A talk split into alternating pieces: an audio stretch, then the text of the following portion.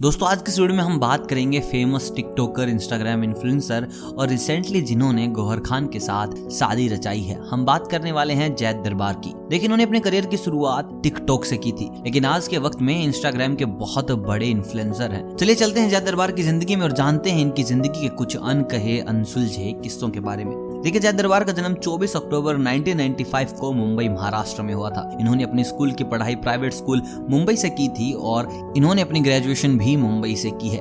देखिए, ग्रेजुएशन के साथ साथ इनकी डांस में बहुत ज़्यादा रुचि थी। देखिए, इनके एक भाई और हैं, उनकी भी डांस में बहुत ज़्यादा रुचि है। उन्होंने भी अपनी शुरुआत टिकटॉक से की थी और वो भी आज के टाइम पर इंडिया के बहुत बड़े इन्फ्लुएंसर में से एक हैं। जिनका नाम है आवेश दरबार। दोस्तों, बात करते हैं जैद दरबार के परिवार के बारे में। इनके पिता का नाम इस्माइल दरबार, जो कि टीवी इंडस्ट्री में कंपोजर हैं, तबला बजाते हैं और एक जाने माने कंपोजर हैं, वोकलिस्ट हैं। देखिए, अगर हम बात करें इनके पिता की तो इनके पिता ने बहुत ही बड़ी बड़ी फ़िल्मों में काम किया है। जैसे कि हम दिल दे चुके सनम, देवदास, कृष्णा, भूमि और शक्ति।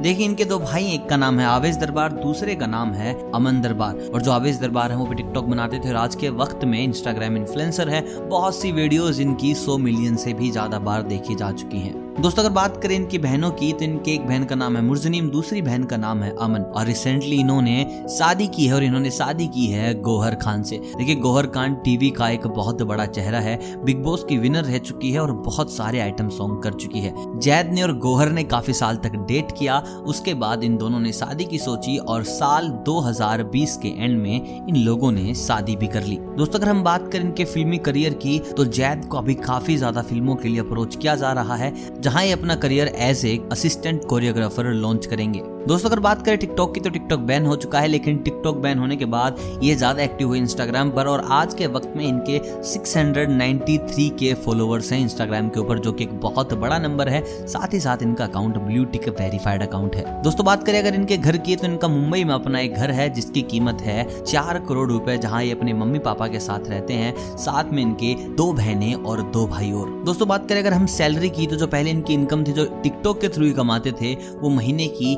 दस से पंद्रह लाख थी, जहाँ ये बहुत से ब्रांड को प्रमोट करते थे इन्फ्लुएंसर थे, हर जगह छाए हुए थे। मतलब कि टिकटॉकर्स का राज था, जहाँ जाओ, वहाँ टिकटॉकर्स ही कुछ ना कुछ बड़ा कर रहे थे लाइफ में। तो जिनके चलते इनकी कमाई काफ़ी अच्छी थी। उसके बाद जैसे टिकटॉक बंद हुआ, इन्होंने अपना जो अकाउंट है वो इंस्टाग्राम पर एक्टिव किया और वहाँ पर रील्स बनाने लगे। और रील्स में भी ये काफ़ी अच्छी कमाई कर रहे हैं। यूट्यूब के थ्रू भी बहुत अच्छे कमा रहे हैं और साथ ही साथ अब इंस्टाग्राम इन्फ्लुएंसर बन चुके हैं, जहाँ ये उससे ज़्यादा पैसे कमा रहे हैं। और जो इनका अकाउंट है वो बिल्कुल वेरीफाइड अकाउंट है। इसका मतलब जो इनकी वैल्यू है वो डबल हो चुकी है, साथ ही साथ इनकी जो सैलरी है वो भी बढ़ चुकी है। दोस्तों, अगर हम बात करें इनके गाड़ियों की कलेक्शन की तो इनके पास एक टोयोटा करोला है, दूसरी गाड़ी इनके पास मिनी कूपर है। दोस्तों, गाड़ियों से ज़्यादा ये बाइक्स के शौकीन है। इनके पास एक कावासाकी निंजा है, इनके पास एक हायाबूसा है, इनके पास एक रॉयल इनफील्ड भी है। और दोस्तों, आपको जानकर बहुत हैरानी होगी, इंडिया में जब टिकटॉक बैन हुआ तो उस वक्त लॉकडाउन था। जैसे ही लॉकडाउन खुला, जैद अपने दोस्तों के साथ मिलकर, अपने भाई के साथ मिलकर दुबई चले गए, और वहाँ जाकर इन्होंने टिकटॉक पर अपना अकाउंट एक्टिव किया। और काफ़ी टिकटॉक बनाई।